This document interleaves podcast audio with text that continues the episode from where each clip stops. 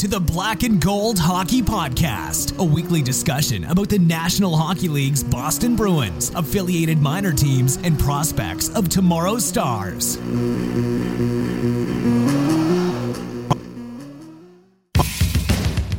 fights to keep it in, does, has it in the corner to Sanderson. Back in front to Orr, shot, scores!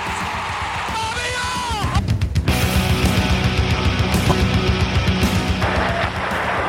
Orr! Ray Bourque. Face-off circle to the right of Reggie Lemelin, fired it down, and Whitmore blew it. Bounces down to Bergeron. He takes the space, pulling it wide to the right of Tatar. The snapshot over Mrazek. It's loose, and Bergeron scores! Patrice Bergeron!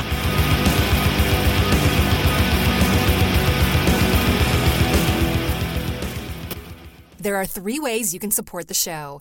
We are available on Apple iTunes, SoundCloud.com, and on thehockeywriters.com, located in the podcast channel of the website.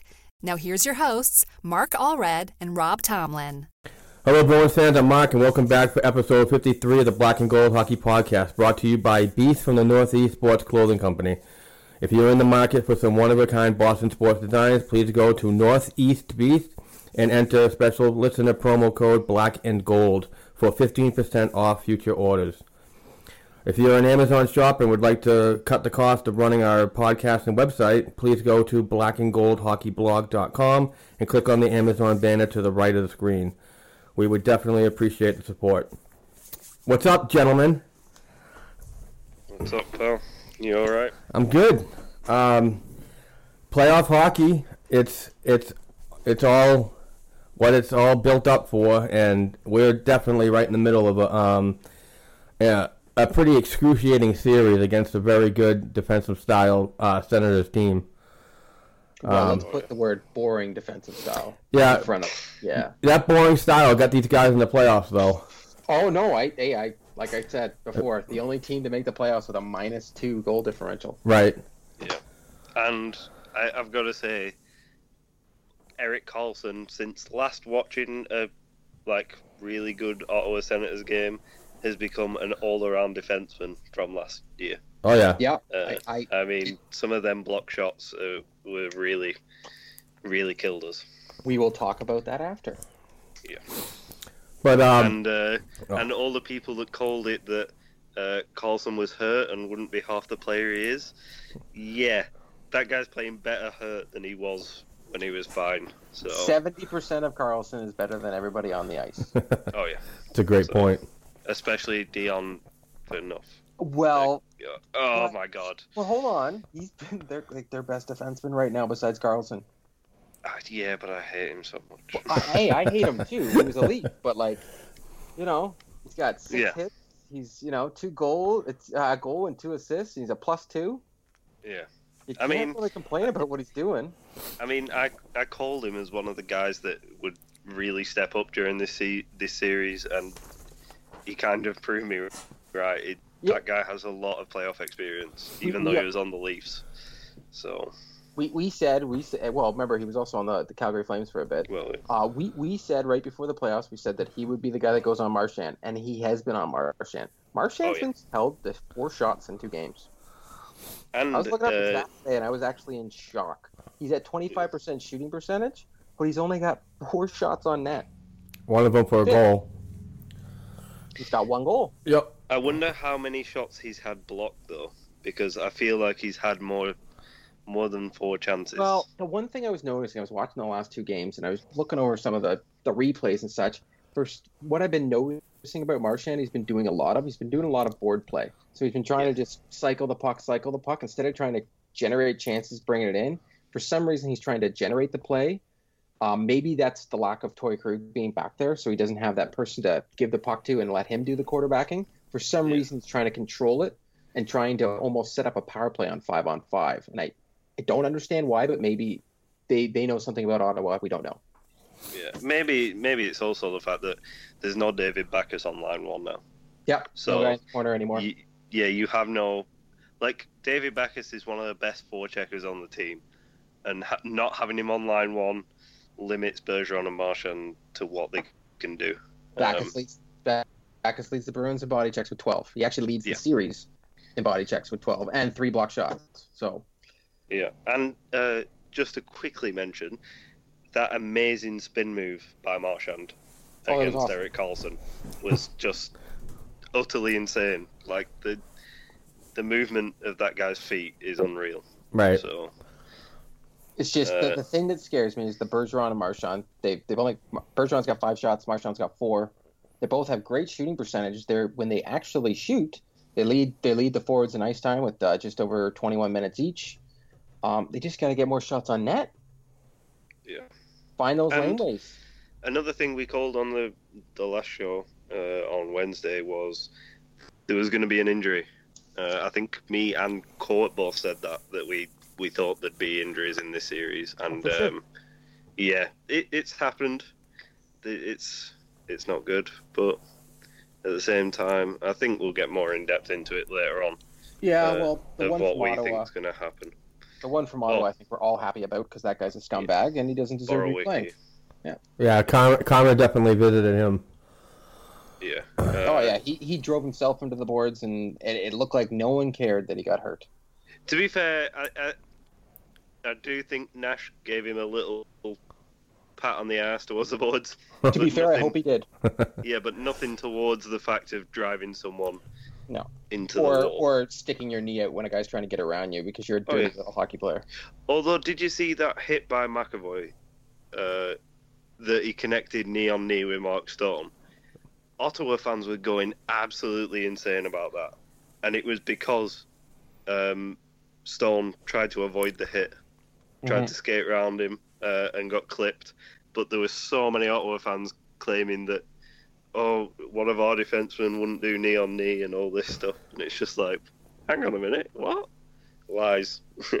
Yeah. But- Well, it's the playoffs, right? There, a lot of things are gonna uh, go. You know, cross checking is Yeah. no big deal. Um, they're gonna let plays go in the last two minutes of the game, uh, unless you shoot the puck over the boards. Yeah, that was weird. I couldn't believe he did that. I, I don't think when you look at the replay, it's not like he was he was trying to hit it off the glass, but Yeah. that was one thing um, I was looking at in the game. In the last end of the in the third period, all of a sudden the defense started to play, and, and someone mentioned it online, and it kind of like clicked into my head. Started playing Claude Julien style hockey again. For some reason, we decided not to attack the defense. And if you look at Ottawa right now, all their offense is being generated from the point. Yeah. Uh, all of it. So they stopped.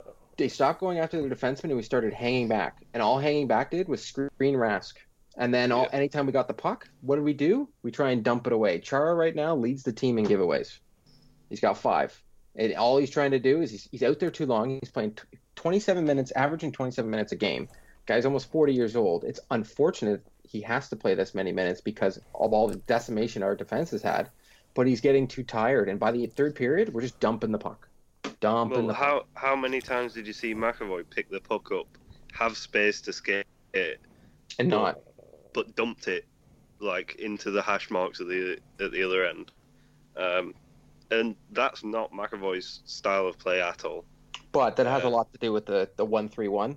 It's tough Yeah. for a defenseman. If a defenseman on our team tries to uh, skate with the puck and go up with the puck and gets caught, automatically it's a three on one because the way the way Ottawa holds off and has those three guys in the neutral zone, one back. It's just it's frustrating to watch, but you have to give McAvoy credit. You know, he's getting 25 minutes 25 minutes a game. Uh, Yeah. Almost 26, and he doesn't look lost out there in any way, shape, or form. Oh no, he he definitely looks great for the fact that he'd never played a pro game like a month ago.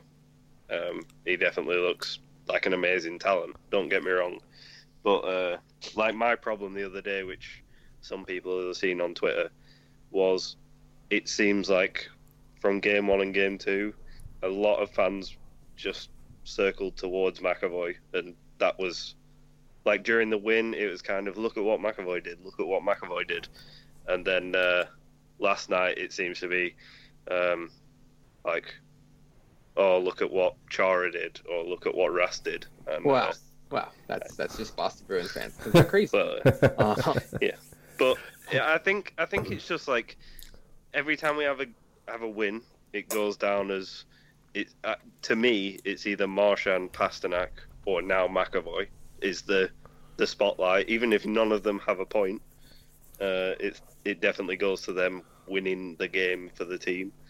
Uh, and then when we lose a game, it's Rask or Chara. Um, Well, Chara for, for putting the puck over, but even though the penalty was over, it was four on four when the, I believe it was four on four when the goal was scored. When we uh, decided to no, I think it was five on five, but Chara five on five. out. Yeah, you're Well, right. And uh, we decided to just not um, even look at their defense. They've been scoring all their points, and we let a shot from the point. And a lot of people are saying, "Oh, it's a soft goal. Rask could have had it." Well, you guys are goaltenders. If you've got Yeah. like six guys in front of you, how are you supposed to see these shots? Right. I'm sorry, but someone said to me, um, I, I can't believe Rask let in that goal by, by Turris. And I'm sorry, but usually when there's a cross crease one timer, no one's getting to that. I don't Yeah. care if a, a lot of the a lot of the arguments are, oh, I saw this goalie make a save on that the other day, and I was like, make him make a save nine out of ten times on that play mm-hmm. and then tell me about it. Because one one time, okay, but nine times, it's not going to happen. And it's not it's not that we're defending him. It's just it's more of the fact that we're just trying to educate people on common sense. uh, Maybe is the word I like to use. Yeah, but at, at the same time, the way we put it across isn't, oh, you- you're stupid for bashing Rask. No. It's Yeah, more, know. No. It's more like, look, this is this is what you're saying. This is how we're going to point it out. Uh, as I And I, I don't care if you bash Rask, fine. That's just that's just your opinion. But don't get don't get your back up when someone calls you out for it. When someone has a problem with what you said, because on the same time, I've seen people praise Rask and pe- and and Rask haters go nuts in the comments. Uh, and then I've seen the same Rask haters say something about Rask, and someone comment and they go insane. so it, you it can't all be a one way street in your direction. It, it, yeah Yeah, it, it's just it. There's the same thing. All all sorts of fans do it. Like I've done it before with different stuff where I've just been like, no, my opinion is right, your opinion is wrong. Uh, but you, you've just got to you got to learn from it, don't you? yeah, Yeah. and I, I I've been the, the what I was trying to preach to someone the other night. I was like, do better yourself. Like I can't do any better. So it's just like when I try and defend Jimmy Hayes, and I know it's crazy. It's just I'm not better than Jimmy Hayes. So how can Yeah. I say he's a terrible hockey player? Yeah, if Really, if really, someone has made I- the NHL, He's better they than are not. Yeah, they like the one. The one thing that I always see is um, Brian McGrattan, uh, ex Anaheim Ducks player. I guess I think he's played for about five teams. Calgary yeah, something like that. Uh, he was horrible in the NHL. I don't think he had a career goal. Um, I think he was he was one of the worst players around the league. Just there for fighting. Came over to England, and this guy's like the highest scorer in the league. I think he's an amazing hockey player when he's not just there to fight. Exactly. Uh, Hey, but people call these guys out and say, "Oh no, I'm better than them. I I, I played Pee Wee. I, I must be amazing." No, well, if you're not in the NHL right now, tough luck.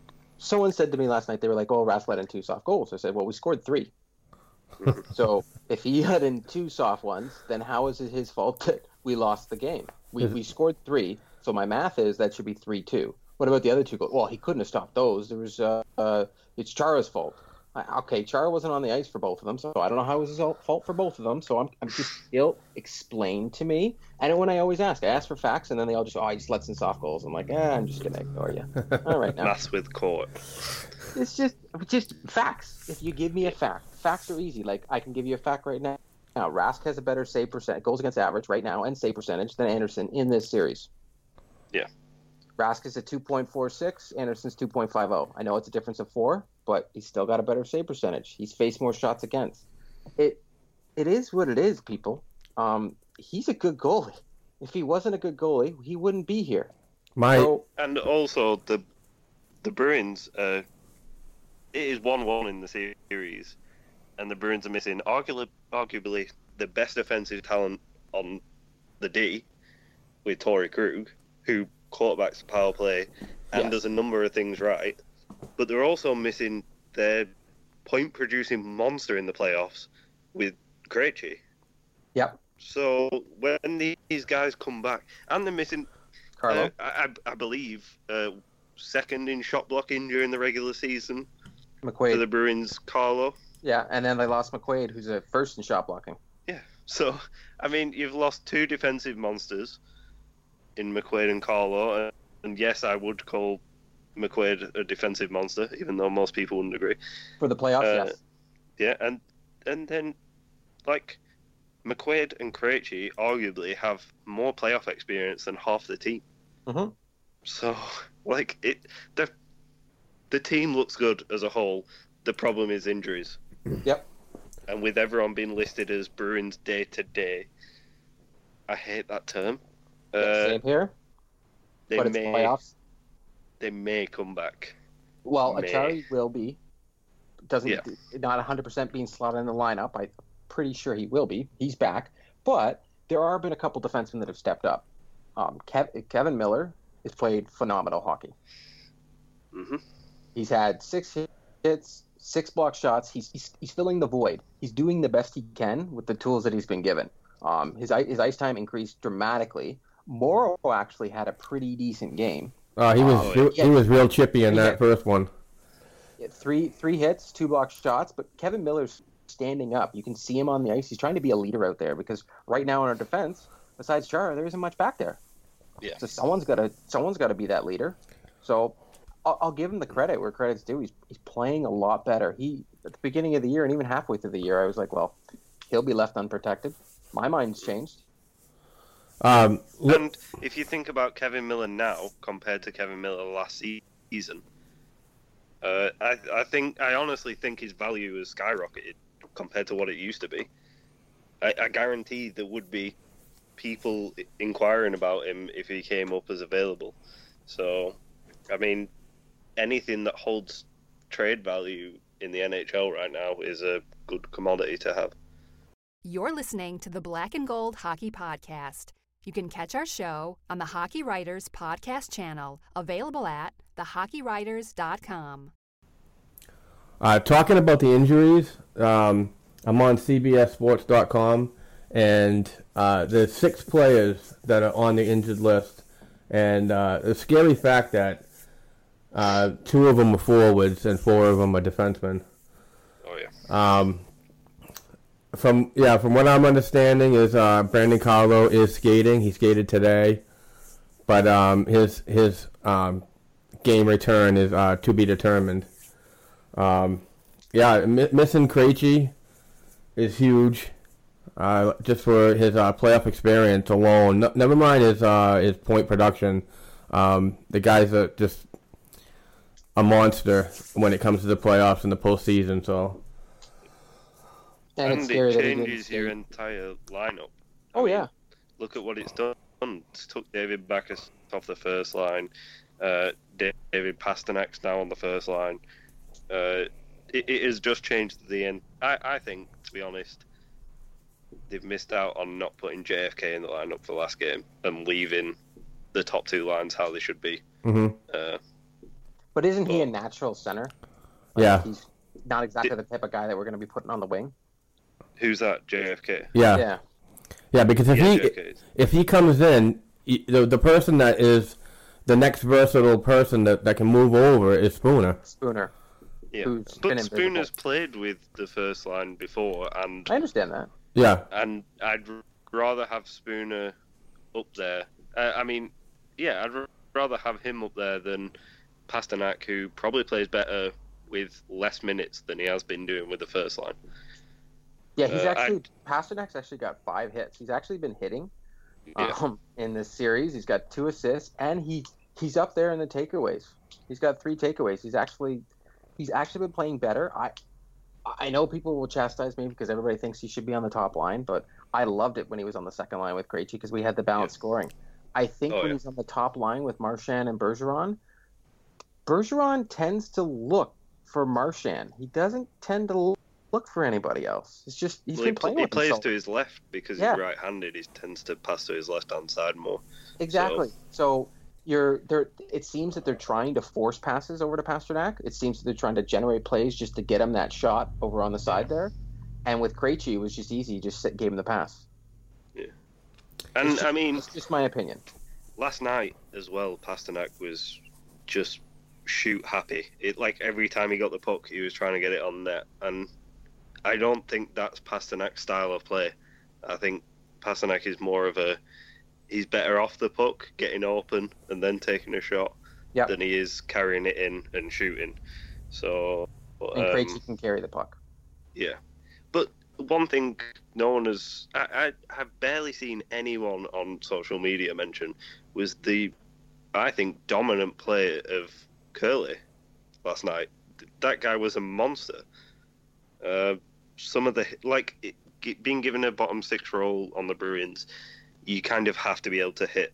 And Kuraly isn't exactly a physical monster, but some of them hits that he laid out last night were just unreal. But he will probably be the guy that comes to the lineup. Yeah. For, for Acciari.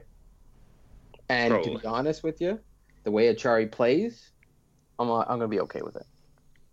Yeah. And I think the intimidation factor of Acciari being out there running like, like a train is kind of Not what the Bruins that. need right now. The, the way Nash and Moore have been playing right now, um, you know, they, they, they've got four shots on goal each with an assist each. The line has been probably one of the best lines on the ice sometimes. Yeah, very in the two productive. games.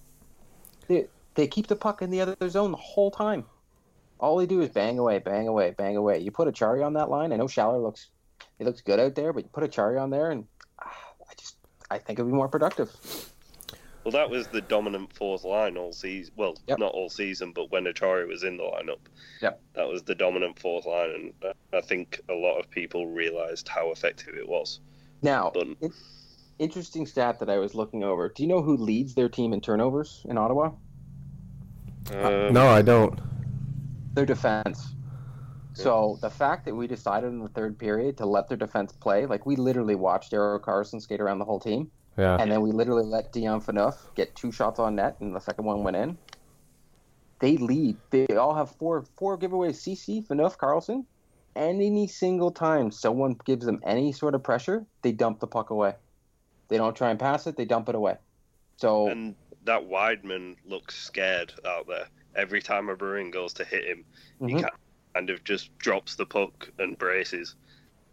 If, So what- if I was the Bruins, I'd, I'd fake a hit on him, watch him tense up, and then just take the puck away and laugh at him. Because I, I'm not joking, every time he was behind the net last night, if anyone gets a chance, go and watch a replay of the game and just look at the times that he, he had the puck behind the net. He just looked scared. Every time a Bruin came in, there was one point where Marchand came flying in, and I mean, if he'd have hit him, it would have been charging easily. Uh, and Marchand just kind of skated past him and tapped the stick out of his hands. So, it, I think players like that, you've got to isolate them, and when you find a weakness, you've just got to attack it constantly. and their defense seems to be that weakness because when you Yeah. factor you got Phaneuf, Ceci, and Karlsson, the guys giving away the puck, you you got to use guys like Petrano, who's actually been hitting out there. Um, Yeah. He's been using his speed. Use him as a pressure point, and he pick pick a guy each line, and just use pressure because unfortunately they lost their biggest their guy with the most hits. Um, and they Berwick, filled him in. They filled him in with Methot, who got seven hits in his first game.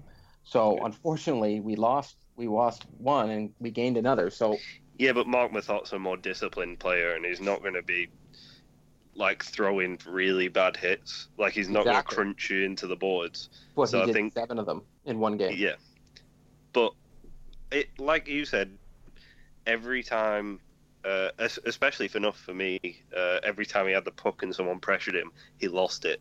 Mhm. He he's, he can't skate with the puck under pressure. Uh, and, Never could. and especially Bergeron and Marchand, they seem to double team him. Uh, Marchand would go in, pester him, and Bergeron would just sit back and wait for the puck to come loose. So, doing stuff like that, you you're bound to create chances for yourself. And the first period really showed that. The second period, not so much, and then the third was kind of dead in the offensive zone for me. They- They they seem to just hang back. I don't know if you guys disagree. They just seem to hang back, and no one pressured the defense, and they let them. The fact that Karlsson did what he did on that one goal, he literally had three guys follow him into the corner. Yeah, and no one covered that centre lane, which is the most deadly lane in hockey. And that pass was just simple. Mhm. And I, I think a lot of people will see it and go, "Oh my god, that was an amazing play by him," but that was just a stupid defensive mistake by the Bruins. Yeah. Uh, one stick, like being active during that play, and nothing happens.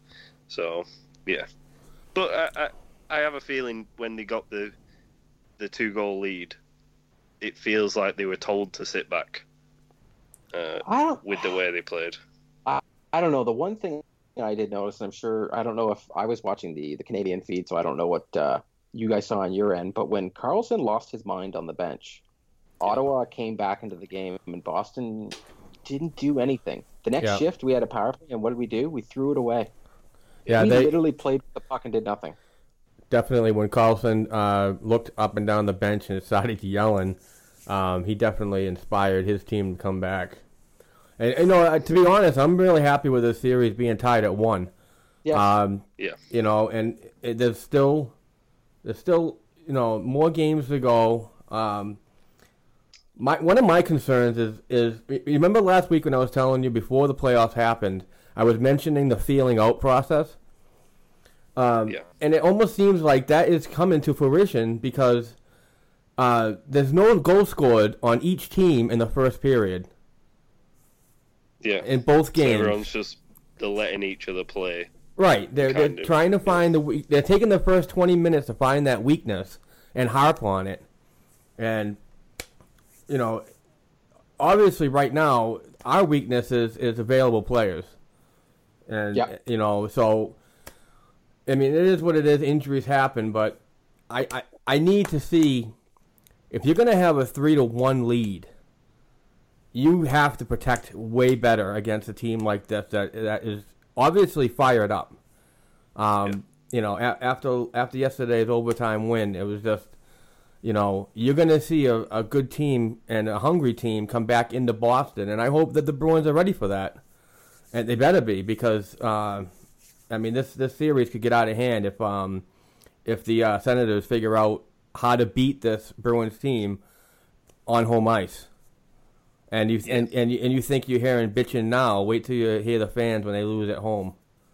Oh yeah. Oh God! It, it and it's it's it's funny because someone's like, "Oh, all the momentum's in Ottawa." I said, "Well, anytime you win a game, the momentum's in your favor, but the momentum can change Oh. within the puck within a two minutes of the puck dropping." Absolutely. Um, Oh, you saw how quiet the the uh, Ottawa's stadium went when the three-one goal went in. yep. It was dead. It was dead for I think about four minutes. There was Yeah. points where you started hearing Bruins fans more than you did Ottawa fans. But then we had that power play, and we did nothing with Yeah. it. We sat back. We just it, it it's weird. It's like um, I know he he didn't do much with it when it when it came to uh, actual play on the ice, and I know he's a great Bruin. But Sean Thorpe, we needed a guy like that on our bench, yelling at our guys because our guys just were like, Yeah. "Yeah, we got this game. It's three one, no big deal." With all the veteran presence, where were they? Yeah. Where did they- Come on, guys! That's a great point.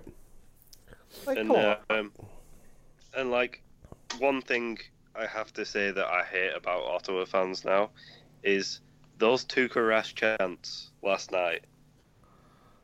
Uh, did they watch what their goalie did? like really? Oh, their goalie gonna- cost cost that goal. Oh yeah. Yeah, but you're you're gonna call out Tuukka Rask when your goalie just made the most stupid mistake ever. Yeah, but you're gonna have to do. Hey, our fans for some reason think we should have Anderson anyway. So, you know what? To each their own. But one thing Yeah. I did notice, Cody Ceci, can we just do ourselves a favor? If he's in front of you, don't shoot past the puck. The guy's got 11 block shots. Just don't. Just go around him. Like, don't even attempt to shoot. Maybe that's where Marchand's just been shooting at him the whole game. Right. Just go around the guy. Like, I'm sure they're gonna look at all these these things we're talking about right now because they're smarter than us. But come on, just in the third period alone, it was just frustrating to watch. I mean, it's easy to say go around him, but I think he's just as agile as Karlsson is. Yeah. Um, and it's it's tough to go around those guys, especially when they can move laterally just as well as they can forward and back. but change the play to bring it onto the other side of the ice. Yeah, yeah. But get them moving. That's the problem. They're all every time you go into the Ottawa zone, uh, they kind of go into a penalty kill kind of triangle play. Mhm. The two defensemen sit off the net, let let whoever goes to the front of the net, let the center deal with that. Defenseman go out wide, uh, and the Bruins have fallen into the trap of playing it like it's a power play. Like you said, Marchand setting up on the half wall. Yeah. They're giving them that space so that they do that because they can control that situation if they make if they make us play that way. Um, what they need to do is stop passing, put it on net, put it in low, and just crash the net. They go insane. Like my thought last night went absolutely insane as soon as anyone went, anyone went near Anderson. Mhm. That's what you need to do. Get in his face, make him punch you in the face, get a power play out of it. Why not? Well, we actually have more power plays. Uh, we're one for seven. They're one for six. Uh, so you can kind of figure out the stats here. Right now, Ottawa has a better power play and penalty kill than us. But we all know why our power play is doesn't look the same out there anymore. I like McAvoy. missing two key players.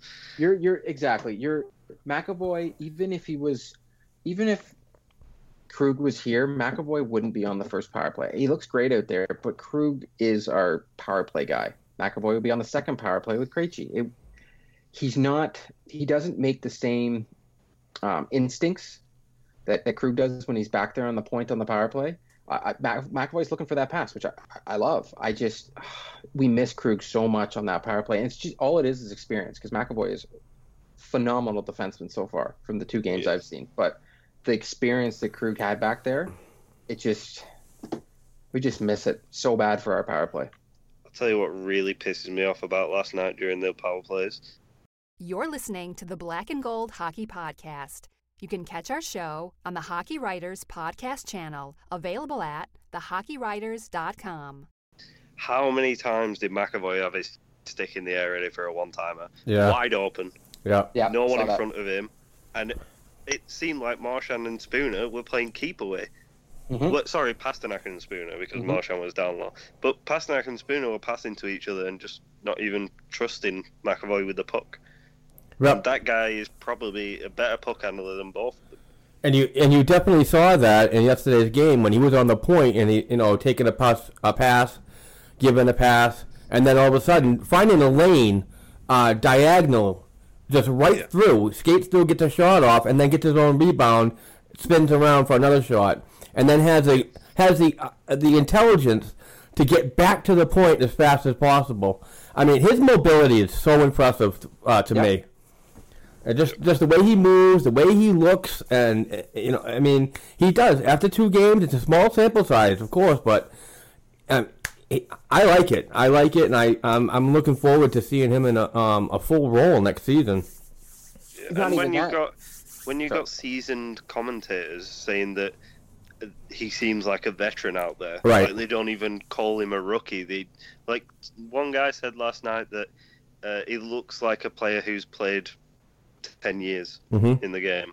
He, Mhm. He's that calm and smooth with the puck. There was one point where I think it was Marchand played the puck back to him in the zone, and uh, I think it was Mark Stone went after him, and all McAvoy did was one hand on his stick, one hand on uh, the opponent's like arm to keep him away, and just protected the puck around him like it was nothing. Didn't even think about it. Just slowly went round him and skated off. I mean that those calm nerves for a guy who's played two games with the Bruins. Yeah. That's unreal. Well, Well, Uh, someone said to me a very good point. Unfortunately for Ryan Spooner, uh, one of his biggest roles is being on the power play for us because you know he's our third line center. McAvoy makes Ryan Spooner expendable Yeah. because you can now have McAvoy with Krug on the point, and you have these. You have JFK and JFK who's going to possibly be in the lineup next year. Spooner now becomes an expendable expendable person in the offseason. Yeah. What what role does he have? Well, that's a good point. he has a high return. Yeah. If this team want to add, say, a left-handed defenseman, which we desperately need, Yes. uh, and how many teams around the league are looking for a bona fide second line or third line center? Quite a lot. hmm That's good return value, if you ask me. I, I really think he could come in useful I- I- during the. Yeah, agreed. I think we'd have to throw some more pieces in to get a, a quality Oh, left, left shot, but Oh, yeah, but- point makes him expendable. yeah, but to me, like my thinking of going after a left shot defenseman, do what every team's done: go after a guy who's not doing well with their team. And you know one guy who's not doing well with their team? You know Sam Reinhart for um, for the Oilers. Griffin Reinhart. Griffin Reinhart, that's it. It's not Sam. It. that Sam plays guy for is- Buffalo. Yeah. Yeah. he's a first round pick who has a lot of skill, really good puck moving defenseman, but just can't get it going with the Oilers. I'd, I'd go after that guy and let him play.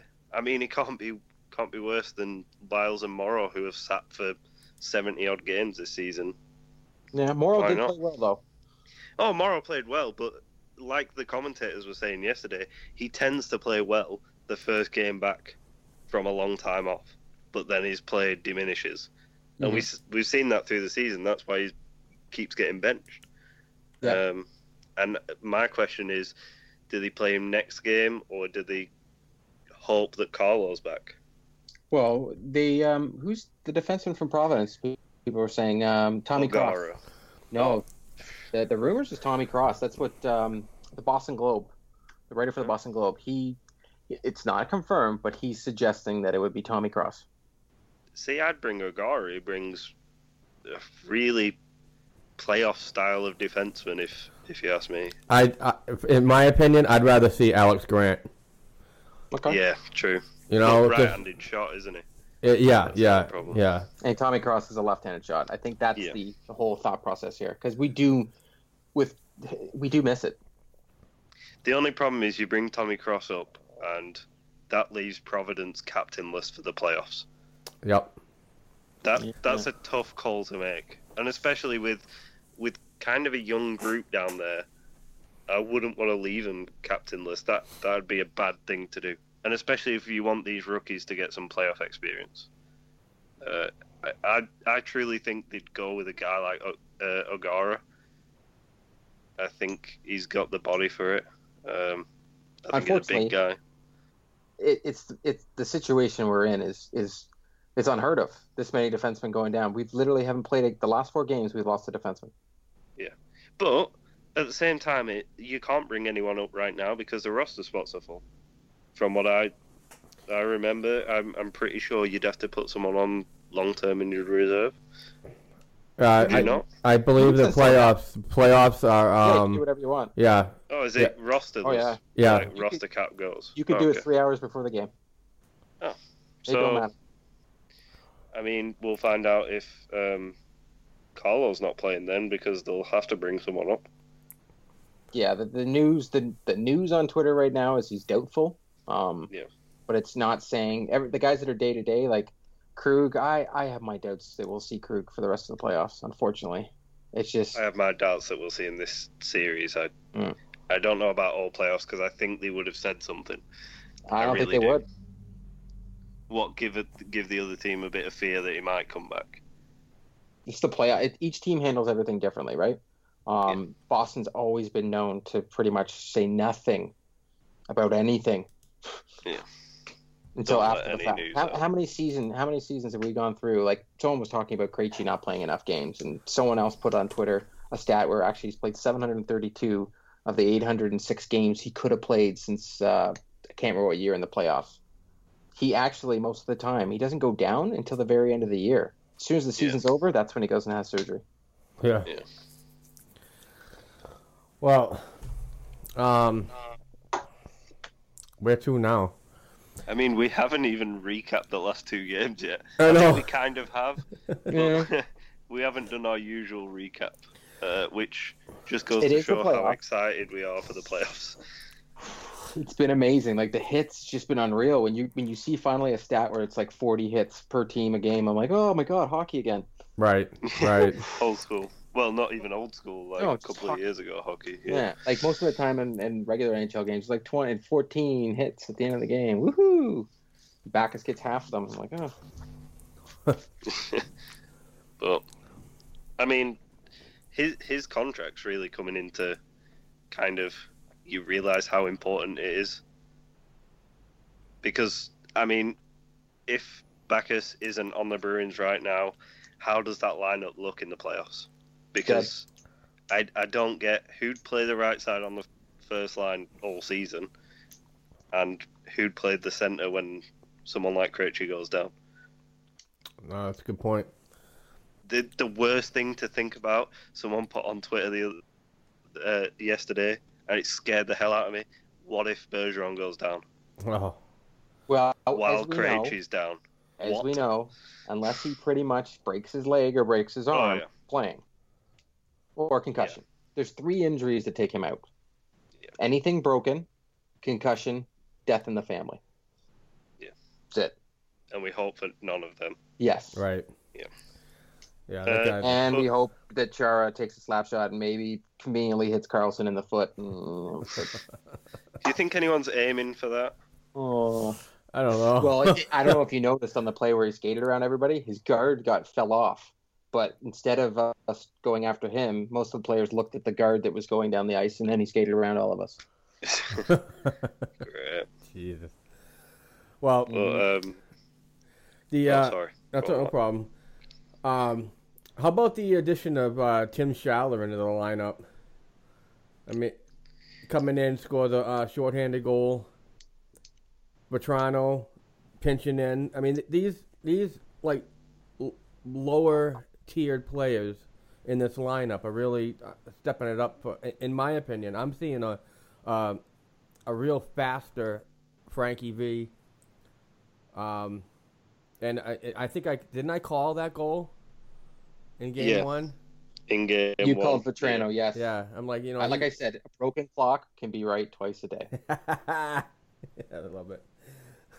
But no, I mean, I, I'm seeing good contributions from them. Uh, but at, at this point uh, in a series that's tied at one, the leaders have to step up. And I'm not saying, you know, obviously to, to win games, you need to put the puck in the net. But I, I really want to see more, you know, let's let- uh, more conversation on the bench. If you have to call people out, call them out. I mean, th- this this is a um, you know, if you're not producing, you're not producing. So, I just want to see better leadership, and uh, especially with uh, the games coming into Boston. Yeah. I mean, I, I said last night to one fan, he said, um, I, I hope we get a comfortable lead and ride it out. And I said straight away, there is no comfortable lead in the playoffs. Right, right. The never wor- forget, never forget Philly. Yeah, Because that was a crushing, like, that was just a totally crushing loss. And I mean, they can make a break your series, these losses. So I'm just hoping they bounce back in the next game. the worst lead in hockey is having a two-goal lead. Yeah. It's the worst lead because you you lay back, you you you think, oh, we got a we got a two-goal lead. You know, oh, they scored another goal. Eh, no, don't panic yet. Don't panic yet. Oh, start panicking because anytime you have a two-goal lead, usually the next two goals, the t- if the team ties it, they come within minutes of each other. yeah. Oh, yeah. And I, Quick I, and fast. I tweeted out yesterday. I was like, um, "This is how you shut down a one-three-one defense, a defensive team. Is you you get a lead, and you and you keep it. but shortly after I mentioned that, um, we all know what happened in yesterday's game. Now, what happened was my father-in-law came up to me right before the goal was scored and says, "Oh, look, you got a 2-0 lead."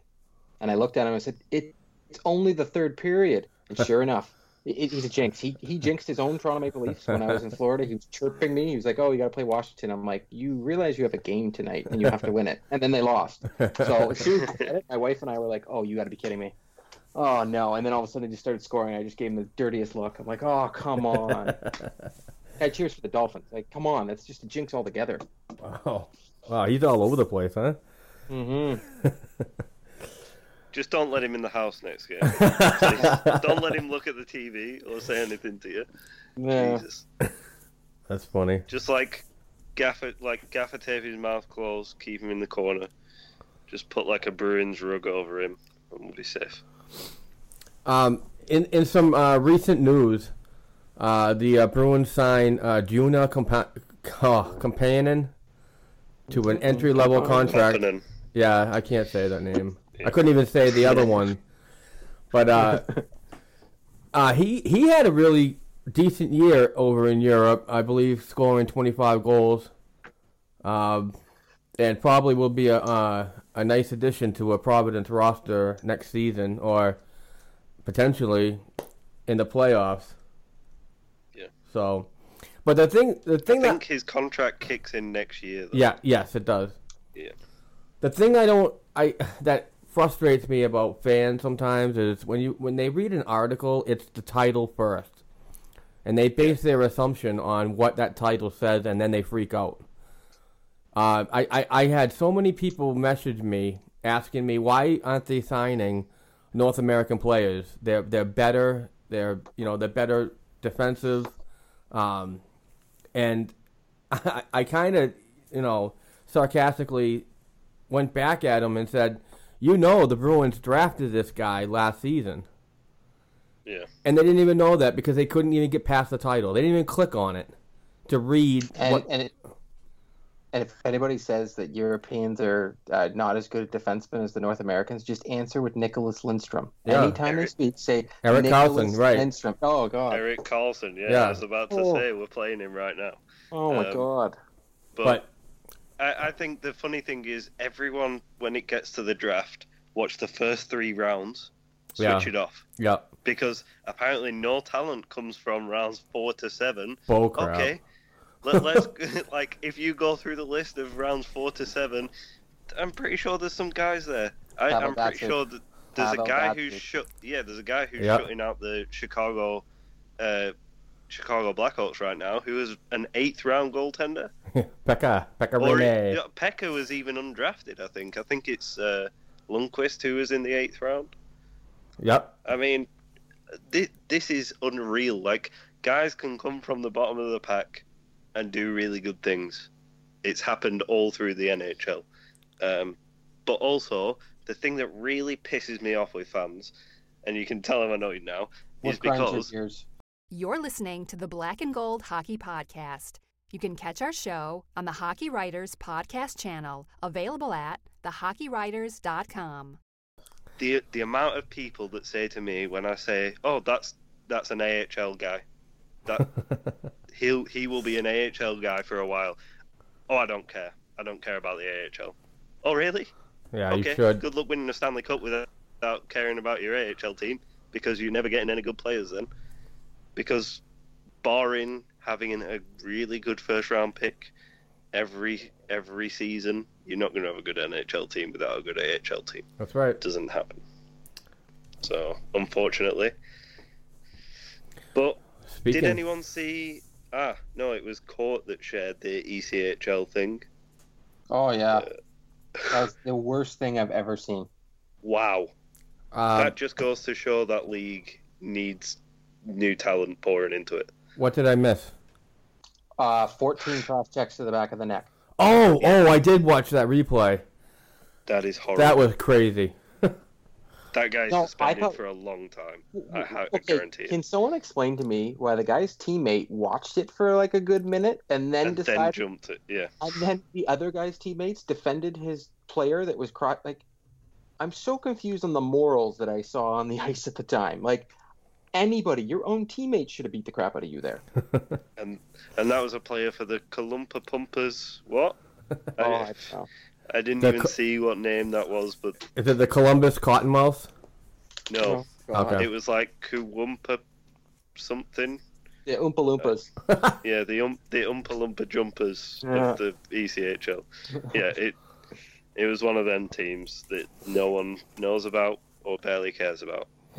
But I, I did say on Twitter that it, it is lucky that a lot of the ECHL teams are probably going to get an injection of NHL prospects next season. Uh, with a lot of affiliates signing with NHL teams. Mm-hmm. So that that should be good for the teams because what I've seen of the ECHL when I've watched games is half of the team is just rednecks drunk wanting to kill each other, and the other half is some type of talent. So yeah, Right. not good. Well, that's an interesting segue into the uh, prospect update. Uh, what's that, Court? I was gonna say there's prospects still going on. Oh yeah. Oh yeah, Providence. Yeah, Providence. Yeah.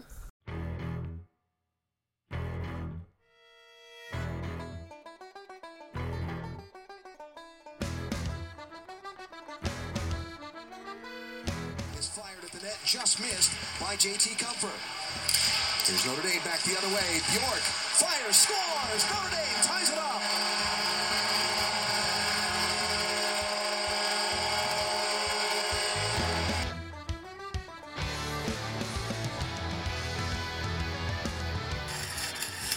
there by Gilbert. Taken back by Greenway. To the middle. McAvoy scores! Unloads a one-timer, and it's a 3-1 lead for the Terriers.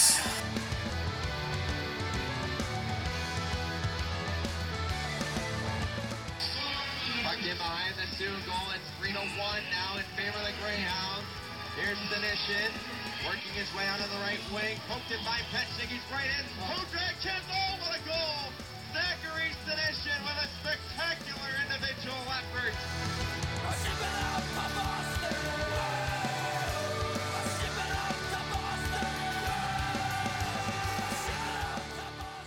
So the uh, Providence Bruins finished their 76 game season, uh, 43, 23, 6 and 4 with 96 points, um, and they secured the last um, playoff position in the Atlantic Division.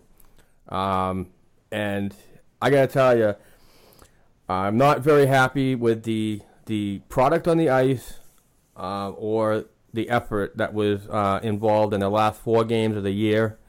Um, because this is what frustrates me about this is if they played a lot better than they did in those four games, they would have drew the Lehigh Valley Phantoms, which I believe have a a better chance of winning and and going on to the second round. But unfortunately, they have a first round matchup with the best team in the league, the Wilkes-Barre Scranton Penguins, and the Penguins are, are currently on their 15th uh, year in the playoffs. They are a powerhouse team, and uh, this uh, this Penguins team swept the Bruins last year in the best of five, three to nothing. Um, but the baby the baby bees are making their fifth straight appearance in the postseason, uh, and it's going to be a tough one. So, um, in the I regular, think we talked about that happening like 10 shows ago. yeah, I yeah. think we both said, I hope they don't get Wilkes-Barre Scranton in the playoffs, and they did. yeah, and the uh, Jesus. the the, Dunder Mifflin. the season series between the two teams uh, has uh, Wilkes-Barre a four to two. Um, you know they've been they won four games. Uh, oh, I can't talk in the in the regular season.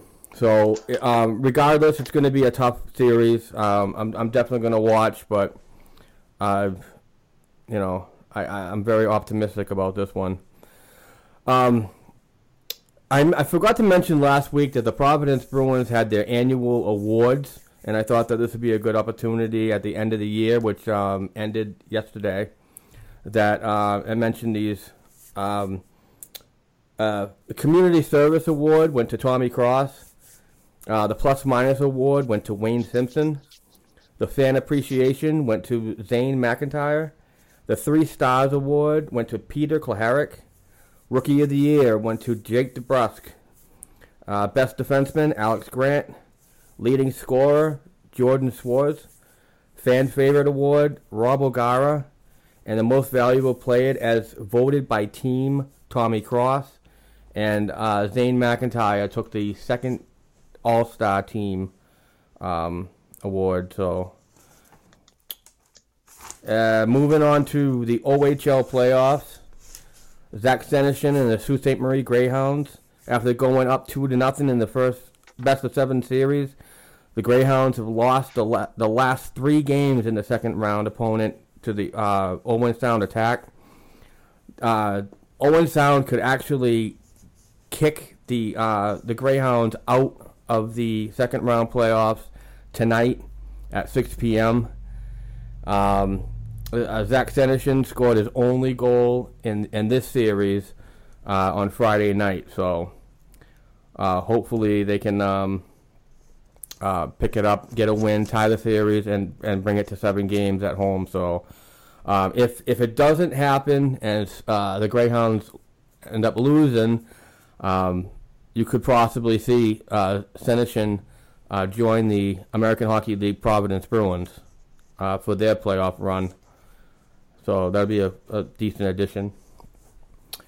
Uh, the Quebec Major Junior Hockey League playoffs, Jeremy Lauzon of the Rouyn-Noranda Huskies uh, are trailing Chicoutimi in the second round series, 3 to 2.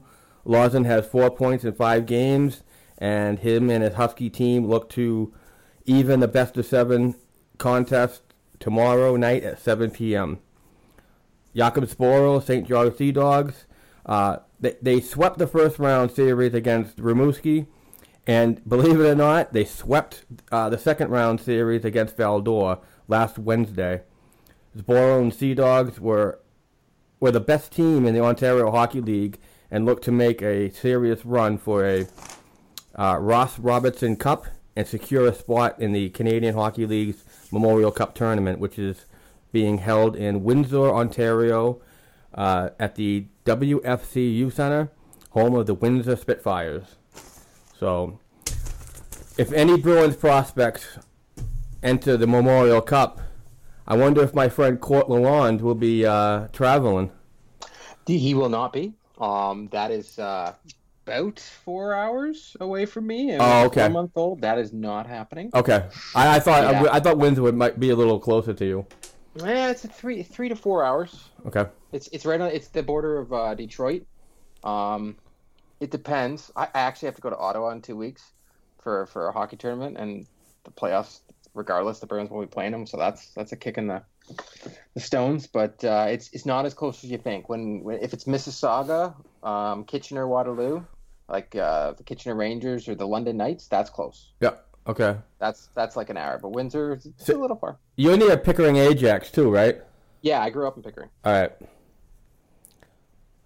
So, uh, just to let you know, Ben Wilson of the Kalamazoo Wings is the guy that did all the cross checking. He had 17 minutes in penalties. He did seven cross checks to the guy's head. He's also the captain of the hockey team. What a way to show some leadership, guy. Oh, wow. Jeez.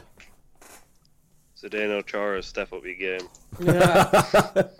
Can you imagine if he did it? That would that'd be murder. That would be murder on the ice. the guy makes Marty McSorley look like a saint. Uh, yeah, speaking of speaking of dirty ass plays, um, uh, off off topic, off the Bruins for uh, a- a second. Um, I uh, I think it was the Columbus Blue Jackets.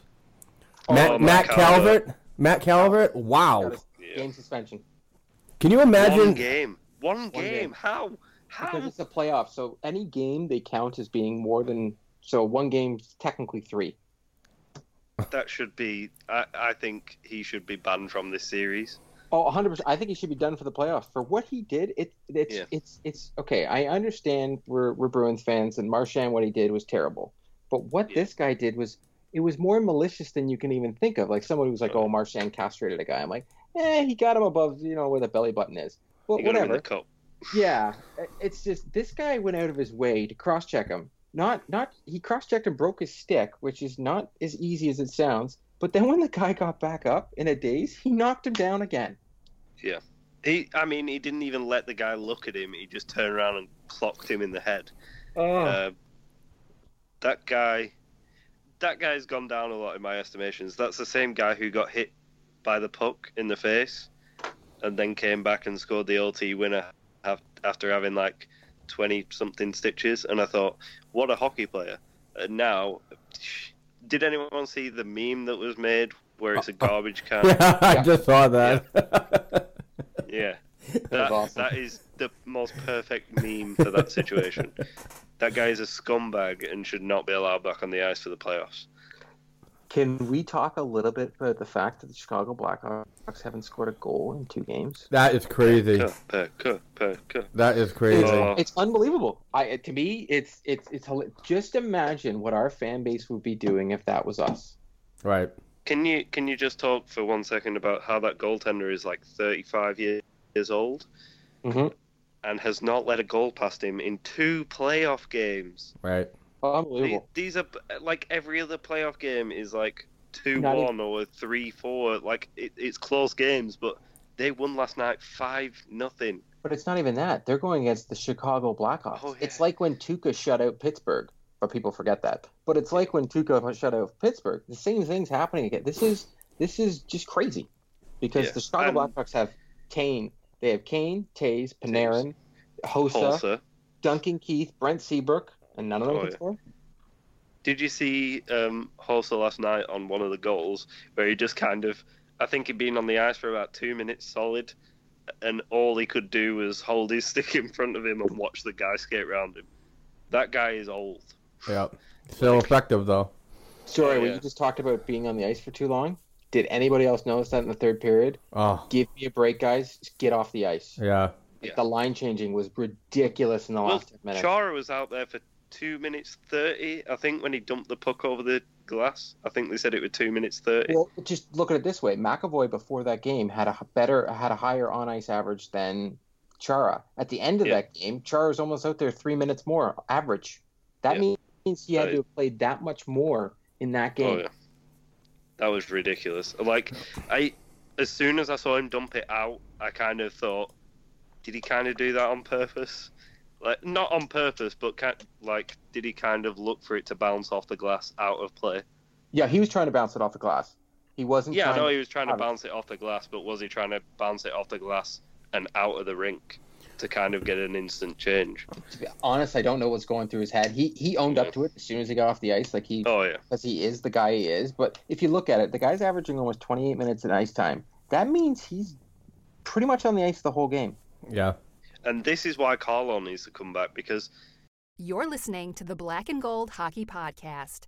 You can catch our show on the Hockey Writers Podcast channel, available at thehockeywriters.com. you could pair Carlo and McAvoy, and I would trust them on the ice. Correct, and you could you could limit Chara's ice time, and you could actually put Chara out there in the first period, limit him in the second period, and bring him back for the third. Oh, I, I wouldn't even bring him back for the third. I'd bring him back for the last five minutes.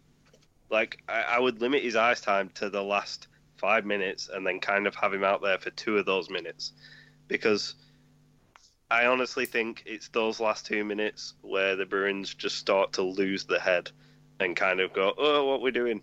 Because we saw it last night. It was there was about three minutes solid where they just walked around our zone and did Mhm. what they pleased, and then even at the beginning of OT when guys have had a rest, they hit the post twice because they were that open. They could have walked up to Tuukka and pushed him over. Yeah, once again, no one even came near the guys on the point. We decided to let them play with the puck for some reason. We treated it like we were on a penalty kill. It looked like just let them play with the puck. It made no sense to me. But you know what? I'm not the coach. I'm not the players. It is what it is. We lost the game. I'm I'm happy to say that our best player in the last two games has been Bergeron. and He's been probably our best player in the last couple weeks Mm-hmm. and he's stepping it up huge out there. So that I'm that I'm that I'm grateful for. He's he's a plus one, one goal, one assist. He's Power playing play great. goal. Power play goal. He's got three hits, and he's not much of a hitter. His the one thing that's weird though, you guys know he's only like he's usually around higher on his faceoff percentage. He's fifty. He's over fifty percent. He's got the highest faceoff percentages out there. Um, but he's not winning them like he used to. But I am noticing the refs are getting on him and throwing him off his game because every centerman cheats. Yeah. We all like Yeah. I used to play center. You have to cheat. That's what you do to win a draw. And I'm noticing they're they're kicking him out of draws. They're they're honing on him. They're they're getting in on him and Turris. For some reason, they picked on the two of them and they're just going after them. The refs. Well, eh, eh, the two the two away games you have to set you have to set 1st Mhm. and that's probably what he's not doing. Mhm. So He's Uh. probably lifting his stick just before the puck's dropped. yeah, right. Uh, and he shouldn't. He's not allowed to do that. He's got to keep his stick. But Yeah, because he, he's getting booted out. And unfortunately, when he used to get booted out before, we had Backes. But we don't. Yeah, exactly. Now Marchand no there, and it's, uh, it's pointless. We're just giving away the draw. if I was, can is there no way you can put a defenseman on the draw from that? Does it have to You be could- the wing? No, no, you can put whoever you want on the draw, but in, in Because all I'd honesty, put Chara in there and just tie the guy God. up. just go in there and just be like, nope, you're not having it. No, like They'd just probably they'd probably give him a penalty for interference. yeah, just do what he did to um, oh, who was it? Ben Ben Smith. Yeah. Yeah, where he just kind of like Zack held Smith. him back Zack and Smith. went, Zack Smith. Yeah, that was unreal. But um, Believe it or not, did- when you talk about face-offs and defensemen, Ray Bourque was a Oh. fantastic face-off guy. I mean, he didn't do it, you know, um, Bergeron numbers, but when he was asked to do it, uh, his percentage in the in the in the circle was uh, pretty good. So it has been done in the past. Can I just ask one thing? Because I don't know if this is just me. I didn't want to post it on Twitter because I, I thought I will get someone knock at my door and stab me in the stomach. Um, if no one else, Impressive. yeah, yeah, this is because I will probably get killed for this at the end of the show. Um, did no one else have a little grin on the face when Clarke MacArthur scored? Oh no! Honestly, I thought it great for him. Like the, Yeah. what he's done to come back Yeah. this year, is unbelievable. Yeah, Two years without a goal, and he played what I think it's five games in those two years. yeah. Not even that. He was told this year that he'd probably never play again. Yeah. And and when he did make a return, I, I happened to watch the game. Um, and uh, after the game, when they when they did um, an interview with him, he was he was so grateful to be back, and it was a very emotional time for him. So. Um, you know, good, good for him. I mean, we, we don't condone injuries on this show, and we're not happy when people get hurt. It's just, it's a part of the game, and you know, and you know, life And happens. It's a nice goal. It Yeah. was a nice goal. Yeah, It was good for him. You know. and and uh, as well, the injury that he had is kind of similar to what Savard had, isn't it? Correct. Correct. Hundred percent. Concussion based. So, I mean, And his was for caused by every Bruins, yeah, every Bruins fan should feel for that guy because, I mean, we lost one of the best talents we could have had. Like, And- we'll never know what Savard could have become. And I mean, he was amazing how he was, but. And when- Clarke MacArthur played for the Leafs, he was a very good community guy. Yeah. So I a bet he's really been a good guy. community guy while he's been away from hockey. Yeah. I guarantee Yeah. he'll have been doing stuff. So, um, but yeah, that that was good to see. I mean, his face said it all when he scored the goal, Right. um, and the fans' reaction when they Yeah, realised who it was that scored the goal. Yeah. Hey, So since we're talking about positive things, and uh, you know, I'll get, segue right into that one. Um, please be Cunningham. well, Cunningham is Nope. uh, doing really good. I mean, in his recovery, I, I mean, I saw a couple of He's videos of him. He's skating with a prosthetic leg, and he's still got great Yeah, hands. Oh, But I wanted to mention um, uh, former Boston Pride um, Yeah. player Denna Laing, and uh, she's teaming up with former Bruin Bobby Carpenter, which is a um, he's a Massachusetts native. Uh, plays Yeah, with a- a very good guy. Yeah I have his I have his stick that he broke over uh, Freddie's arm in my basement. yeah, and uh, he. He he ran the marathon in 2016 in three hours and 47 minutes. Um, he uh, he's the I just I have a note on him. He's actually the first U.S. born player to be drafted and then go right to the NHL. The second player, believe it or not, is a Massachusetts native, also from Acton Boxborough, and Tom Barrasso to do that. Oh wow. So yeah, it's pretty cool. But they're they're teaming up to uh, run the Boston Marathon tomorrow. Um, and I wanted to mention that uh, class act from Bobby Carpenter to do this, and um, always uh, to Denna Laing. I'm not sure if people know about her. If you do, if you don't, please research what happened. Uh, she was uh, involved in an um, unfortunate accident at the Women's Winter Classic at Gillette Stadium last year, and uh, went headfirst into the boards and is now um, paralyzed from the waist down and limited arm movement. Um, and she's a, a true inspiration to um, people that have, have been injured or accidentally um, come down uh, with, with this. Um, and she's a big advocate for uh, research and um, and promotion. So I just wanted to uh, hats off to her, stick taps to them uh, for what they're doing. Uh, like I said, Bobby Carpenter, class act for doing it, and um, I, I look forward to seeing uh, the progression in tomorrow's race. So, what else? Anything else we got going, or do you guys want to cancel this and call it a week? Since we talked over an hour on two games. That's pretty impressive. I know, right? Can I just ask um, if they were to bring up a forward from Providence, seeing you're very much a prospect guy, uh, who do you think is coming up? Uh, let me. Um, it depends on what position. Um, if it's going to be a center for Krejci, uh, What? Wouldn't you go with JFK though? Since you've already signed him. Yeah. yeah, I mean that's a that's a. You already have him. Yeah, we already got everybody up. Yeah, but I mean, I I don't think Jimmy Hayes is playing a playoff game. I don't think they trust him at all. But Acciari's play a playoff game. playing. Acciari's back. Yeah, but with the way this series is going, do you really think it's going to end with these injuries?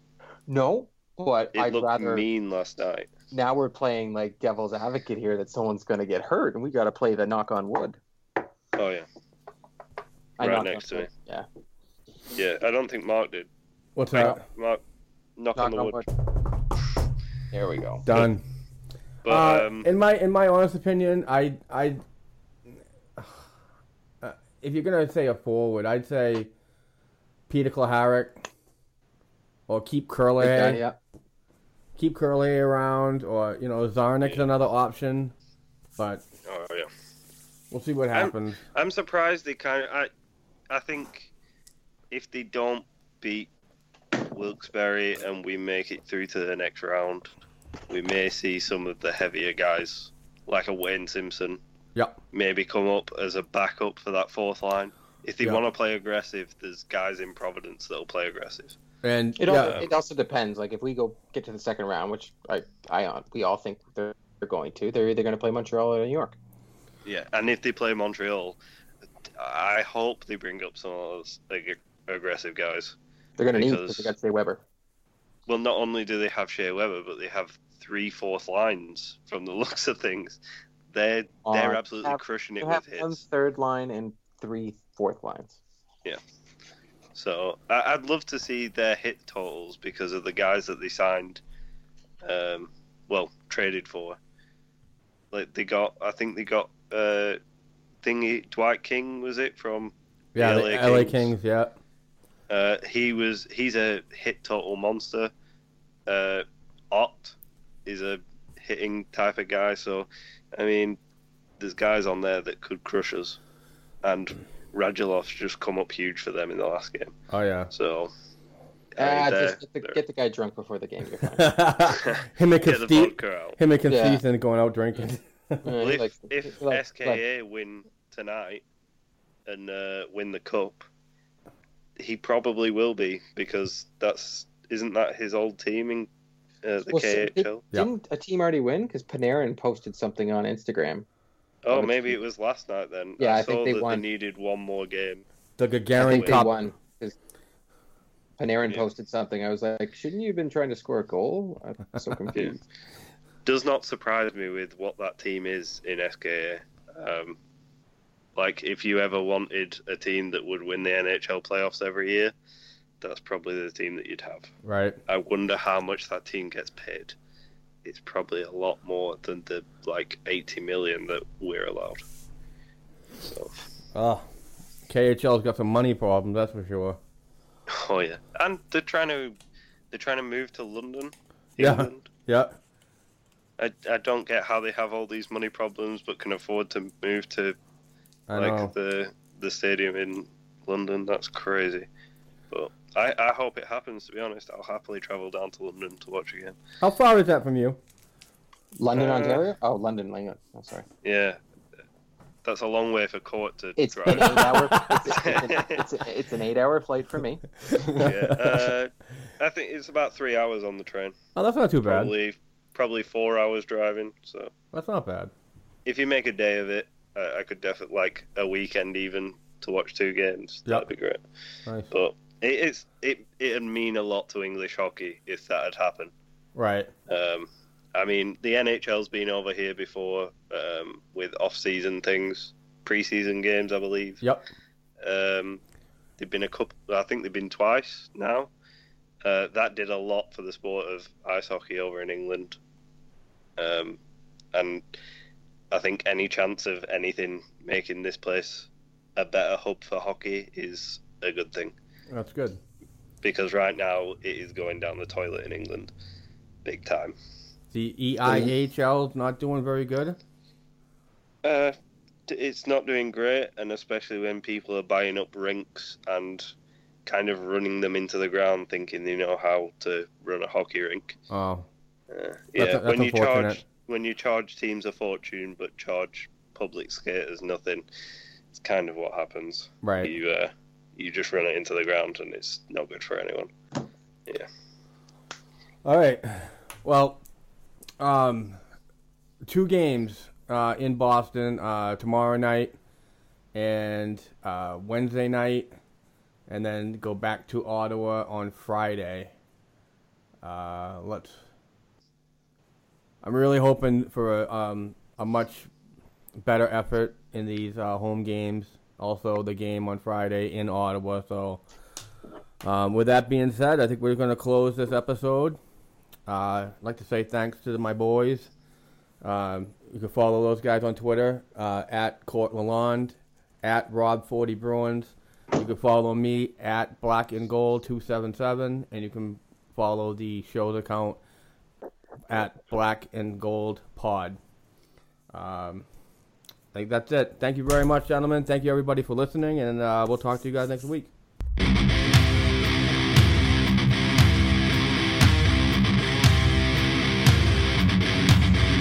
Thanks for tuning in to the Black and Gold Hockey Podcast. Please join us next week for another discussion of Bruins hockey related material.